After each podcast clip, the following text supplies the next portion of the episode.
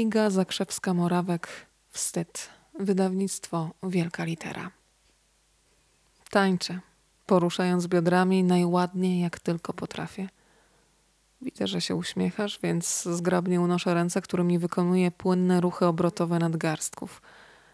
Jesteś zadowolony, ale nie ruszasz się z miejsca. Nie podchodzisz. Kręcę się w kółko, odpychając jedną nóżką podłogę. Wszystko jest ładnie i cacy. Zdążył tylko wyjść, zamknąć za sobą drzwi łazienki. Nogi w górę, jak do świecy. Jedna dłoń powyżej pośladku, w okolicy krzyża, druga zgarnia z brzucha lepką ciecz. Maczam w niej palce, wciskam między nogi. Dwadzieścia siedem wiosen. Sporo. Jeśli teraz się uda, obliczam, gdy ono będzie w moim wieku, ja będę stara. Czas, słońce, klimatyzacja i wiatry z suszarki do włosów wysmagają mi twarz. Ciało wygniecie się jak materac. Złe ułożenia, za mało snu. Skóra wyżłobi się, wykarbuje jak włosy na Sylwestra na dyskotekę. Jak plisowana spódnica, jak bibuła. Będę bardzo zmęczona. Będę piła więcej kawy, mniej wody i jeszcze więcej agrestowej nalewki z gąsiora postawionego przez męża w gościnnym – za segmentem, tuż przy balkonie, za drzwiami sypialni będzie stał drugi bukłak, ale nie będę o nim pamiętać. Już teraz nie wiem, gdzie rzuciłam czapkę, kartę bankomatową i dres. Zapominam, żeby nie podpierać twarzy dłonią. A powinnam przecież dbać, by nie gnieść, nie rozciągać, w ogóle najlepiej palcem nie dotykać, co dopiero czym innym. Ale będę pamiętała, żeby pójść do apteki, wstawić ziemniaki na palnik, ten sam, który zapomnę zakręcić. Możliwe też, że zrobię to celowo, bo gaz naryczał, a ogrzewanie nie. Palnik w końcu daje ciepło. Opłacało się będzie nie odkręcać kaloryfera, a nauczy mnie tego mąż. Ale nie sądzę, żebym pamiętała o rutynowej wymianie szczoteczki do zębów albo gąbki, którą wypada szorować ciało podczas kąpieli. Szorstką stroną najlepiej, to poprawia ukrwienie. Babcia mówiła, gdy jeszcze żyła i skóra jest długo gładka, młoda, napięta taka piękna.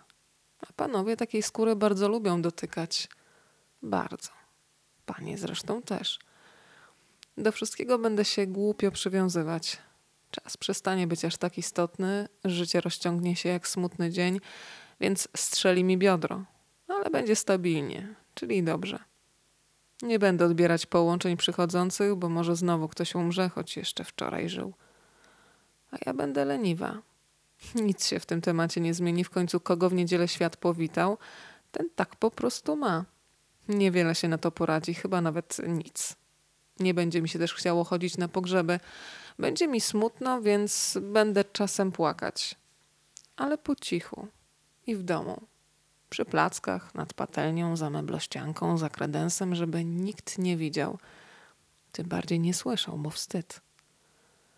Zawsze uważałam, że to niedobrze tak słabość okazywać, jak krowa ryczeć, jak owca beczeć, meczeć jak koza, jak osioł i muł.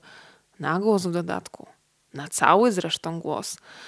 Spróbuję być niewidoczna. Ale jeśli okaże się to niewykonalne, postaram się chociaż nie wychylać. Będę się za to często uśmiechać. Nie będę się na nikogo obrażać ani gniewać, bo szkoda czasu, a ludzie i tak lubić przestaną. I tak. A gdy usłyszę, że ciągle pytam o to samo i od lat o tym samym mówię, wejdę sobie cichutko do drugiego pokoju lub kuchni, pytając wcześniej, czy sadzonego kto by czasem nie zjadł. I czy smażyć z jednej strony, czy z dwóch.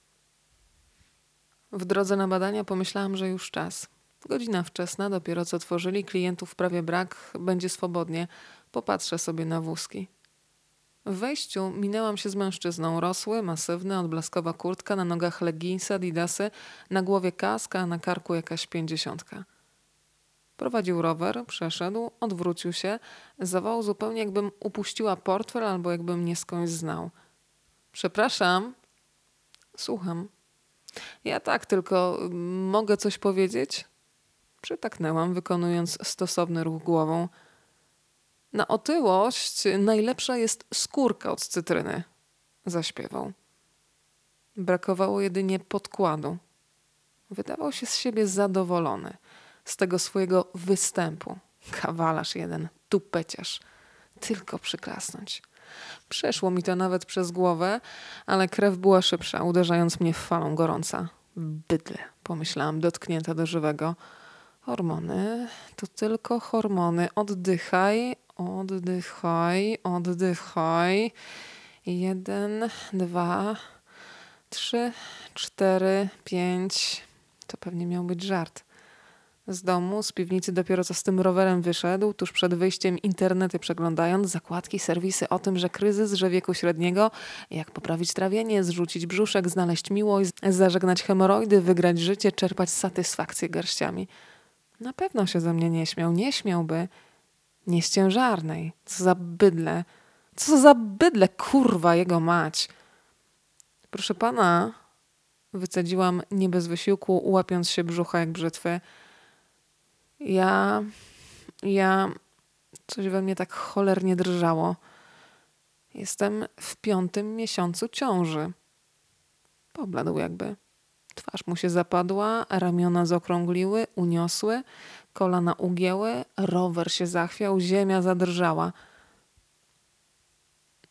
Najmocniej przepraszam, wymamrotał. A ja poczułam, że bardzo chce mi się siku.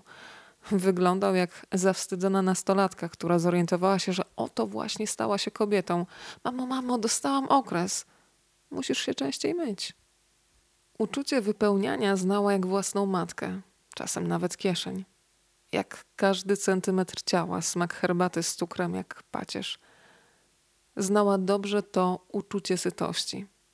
Nie pozwalało jej pęknąć, ale pozwalało nieśmiało poluzować guzik – Pożygać się nie, bo ani to pożyteczne, ani eleganckie. Sam wstyd. A przecież jeśli teraz zjesz wszystko, później nie będziesz głodna. Logiczne. Później w dodatku może nie być. Na pewno nie będzie, więc nafutruj się teraz porządnie, póki jest.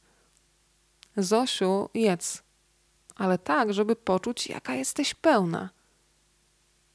Pełna jak wanna, jak siatka z zakupami jak księżyc, jak weselna koperta. Wypchana jak wiewiórka, rude trofeum na szafie. Na półce, w segmencie, przy kryształach, przy porcelanowym serwisie. Wiewiórka, puchacz, głowa rogacza z rogami, trofea myśliwych, trofea zwycięzców, a później problemy. Żołądek, jelita, dojrzewanie, biegunka, dwa palce w gardło, kij w mrowisko albo dłoń. Zjedz proszę wszystko, Pokaż, jaka jesteś grzeczna. Grzeczne dziewczynki zjadają wszystko. Do czysta, nie zostawiając śladu. A gdy nikt nie patrzy, a sos jest do tych gołąbków smaczny, wylizują talerz jak koty. Bo raz, nic się nie zmarnuje, dwa, łatwiej potem myć. A płynie się przy oszczędzi i wodzie. Nauczona była, żeby jeść wszystko. Nigdy nie zostawiać, nigdy nie odmawiać, zwłaszcza w gościach – u jednej z ciotek, których było wiele jak dziewcząt z Albatrosa, ale wujków jeszcze więcej, bo się zmieniali, wymieniali na nowych.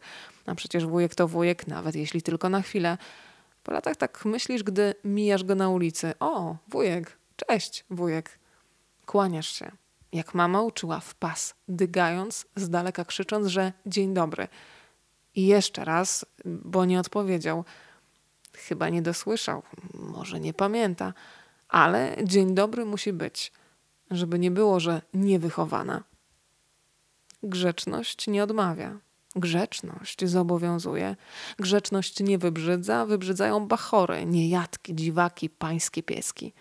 Grzeczne dziewczynki, konkursowe dzieci przyjmują, później dziękują. Przed jedzeniem, bo dostały i po jedzeniu, bo zjadły. Dzień dobry mówią, jak wsiadają do autobusu i tramwaju, najlepiej wszędzie, gdzie tylko da się wejść – Najpierw trzeba się zawsze ukłonić i to powiedzieć, że dzień dobry. Nawet gdy ktoś cię nie widzi, nie lubi, gdy ty kogoś nie lubisz, gdy ktoś ci mówi, że jesteś gruba, a taki pączek brzydki. Kiedy twoja matka wariatka, a ojciec pijak. Skoro pijak, a ty jego córka, to przecież oczywiste, że jaki ojciec, taka córka. A kilkanaście lat później zachodzisz w ciążę. Rodzisz albo nie rodzisz i nie dziwi nic. Schemat się powtarza – choćby ci się wydawało, że ty nigdy, że ty inaczej, że ty na pewno nie. Gdy ktoś cię nie poznaje, to też dzień dobry bo może akurat za drugim ukłonem, za drugim razem i spojrzeniem pozna, chociażby po głosie. Po latach uczucie wypełnienia zostało zastąpione przez uczucie pustki. W ciągu dnia Zośka jadła, gdy burczało, dyskomfort. W gościach nie była głodna, nawet jeśli była, to mówiła, że dziękuję. Uczucie głodu pojawiało się coraz rzadziej. Wszystko było ważniejsze niż posiłek, ale nie w nocy. W nocy budziła się i na wpół śpiąca sunęła po posadzce, ciągnąc za sobą kapcie i sen. Szła prosto korytarzem, robiąc sobie w łazience i kuchni przystanek. Spuszczała potrzebę wodospadem, stawała przed lodówką, chwilę myślała, oczy kurczyły się pod wpływem wesołego światła. Była spokojna, jakby zobaczyła las. Wyciągała rękę, jak po futro, w które trzeba się ubrać, by móc przejść na drugą stronę światła. I brała, jak leciało. Bez większego zastanowienia jogurt, połówkę banana, drugą połówkę, jeden kiszony, dwa pomidory, cztery kanapki, może cały stos. Popijała, wracała do łóżka. Baloniku nasz malutki rośnie duży, okrąglutki. Mogła dalej spać. Gdy dorosła, dowiedziała się, że nie je, bo nie potrafi przejmować ani prosić, że nie potrafi o siebie dbać – ale dorosnąć nie było łatwo, podczas gdy nikt nie pozwalał być dzieckiem.